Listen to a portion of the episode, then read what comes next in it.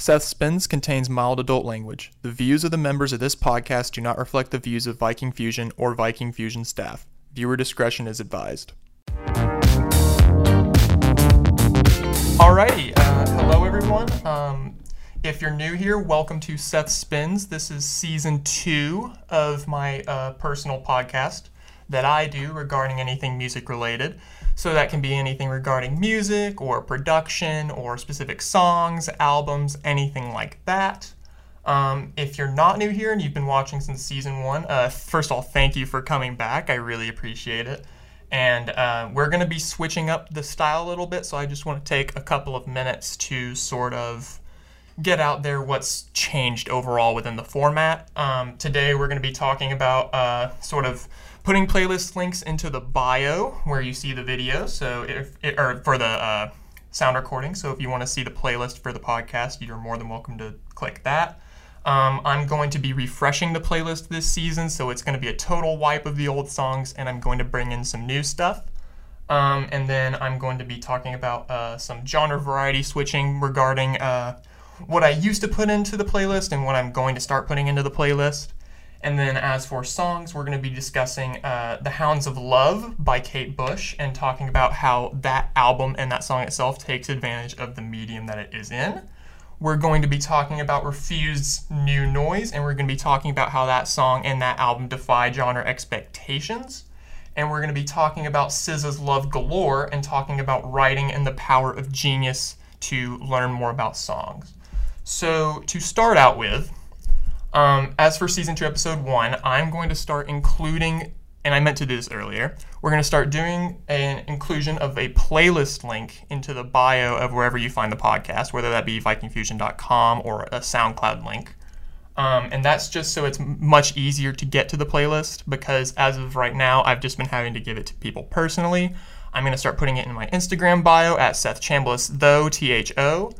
Um, and I'm also going to start putting it in the bio. So if you're ever interested in seeing anything that I talk about on the podcast, I'm going to make sure to put it in there so that anybody who's interested can take a look.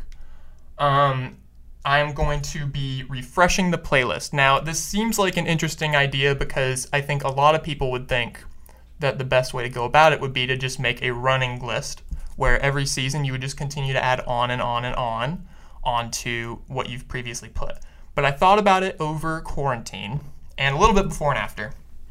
And I decided that the best possible option would be to refresh. Now, I want to explain why.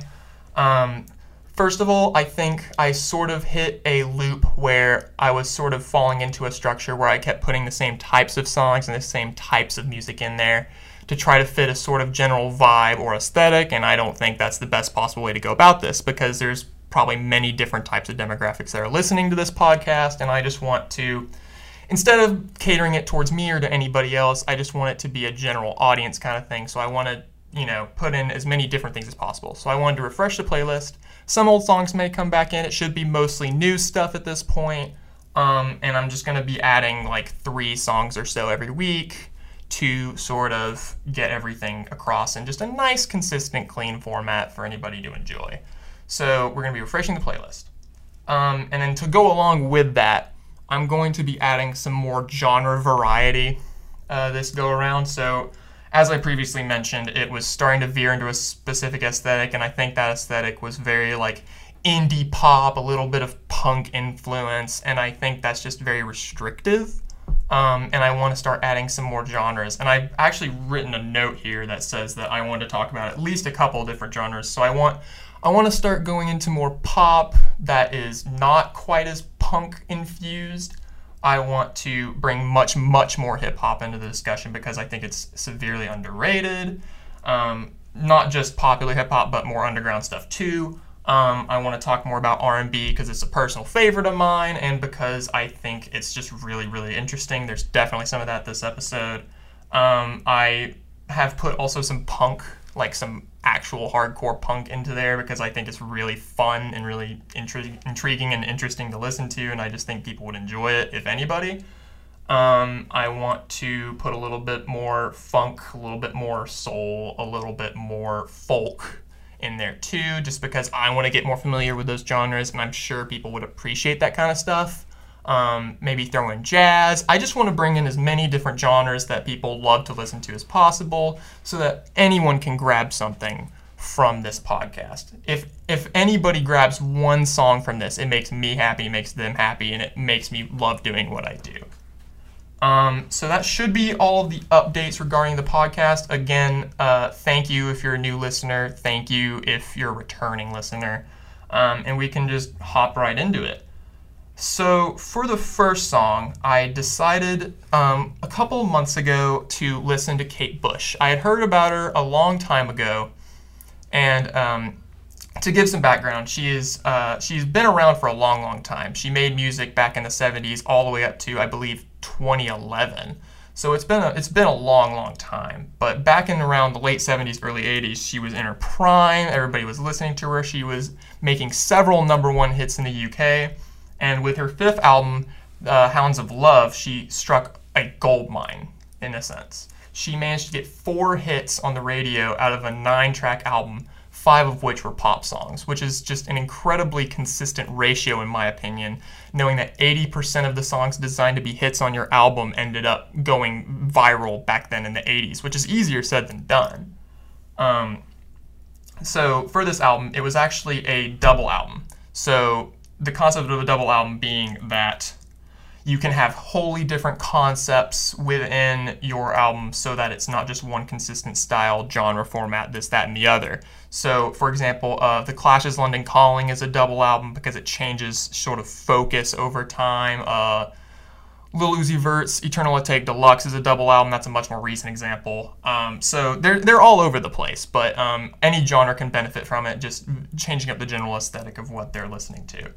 Um, but for this album, uh, Kate Bush decided to front load it. So for the first side, uh, this is back when records were still huge. So for the first side of the album, The Hounds of Love, she decided to go for a to embrace a fully pop direction.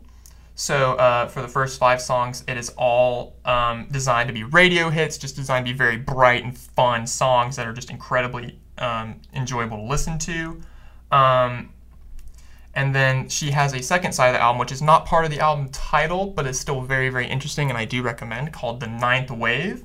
And it takes a much more storytelling approach. Um, it's seven songs, and I just think it's a really interesting uh, sort of flip on something so popular to know that the second half is this totally different genre shift that would not go on the radio, but is still extremely interesting and successful today.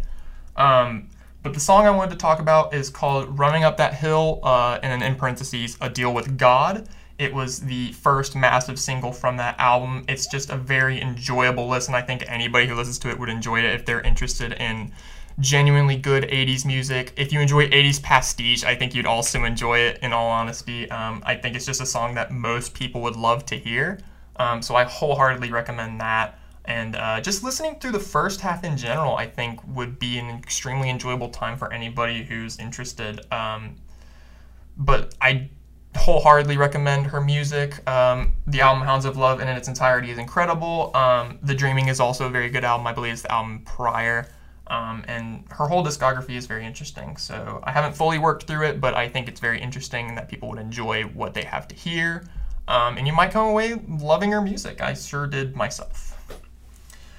Um, switching topics entirely, um, I decided uh, to switch up genres a little bit, so I wanted to just throw a hard curveball and include a hardcore punk song.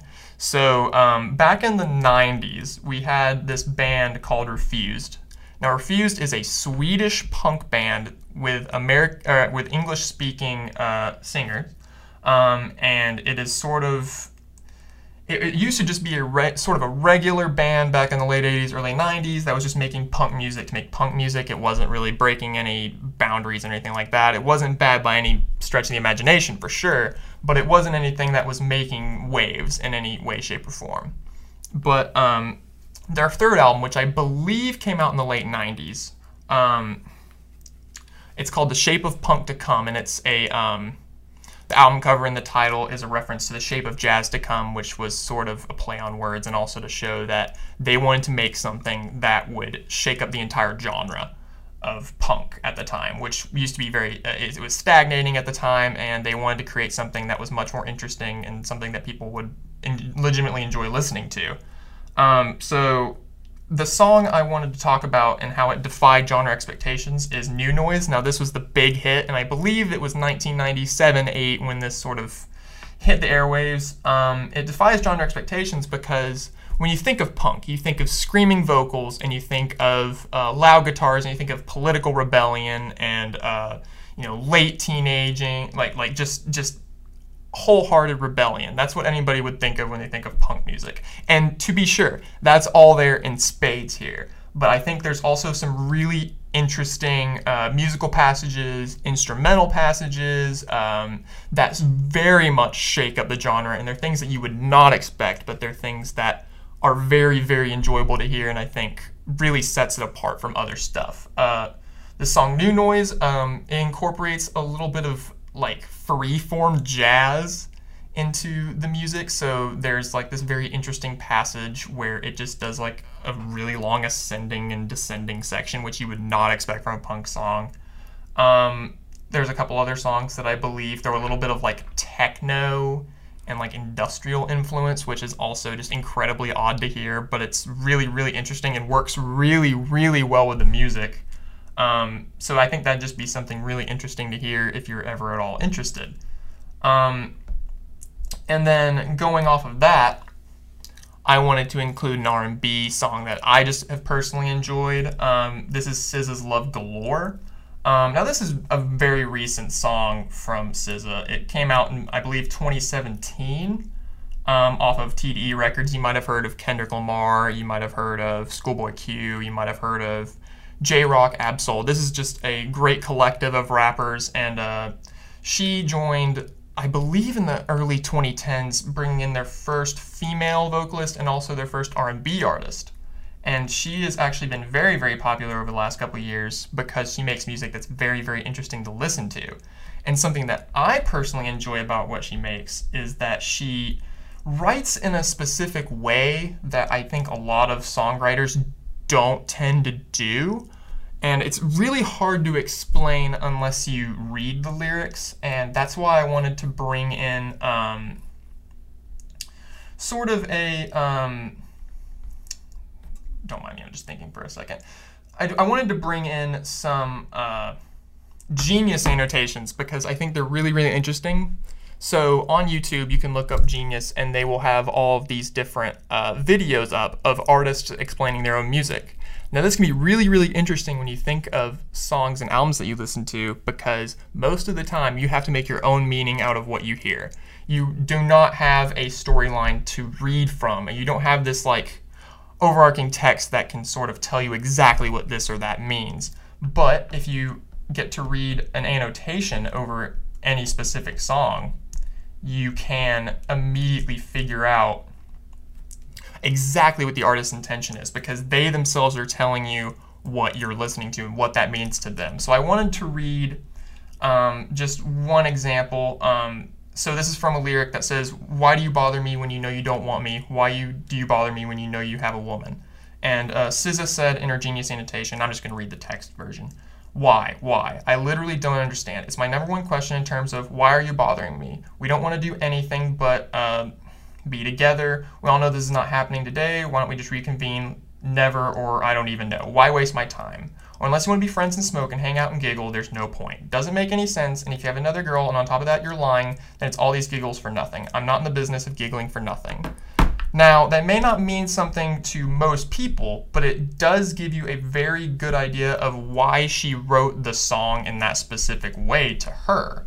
And it just brings a whole new light to what you're listening to, and I think it just highlights how interesting both her as a songwriter is and for anybody else who makes genius annotations. I just think that specific song has some very, very interesting writing, and hearing her take on what she's writing was just very, very uh, enlightening to be able to see.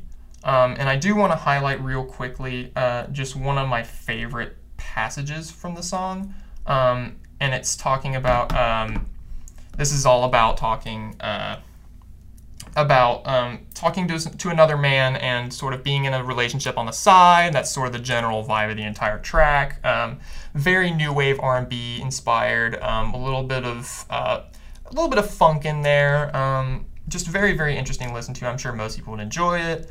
Um, but part that I really really like and I just think highlights her interesting songwriting is uh, "Promise I Won't Cry Over Spilled Milk." Give me a paper towel. Give me another Valium. Give me another hour or two. Hour with you I think most people would write that very, very differently than the way she did, but it's very, very intriguing to see how she can use very few words that mean a lot to her personal experience and to sort of relate that to other people.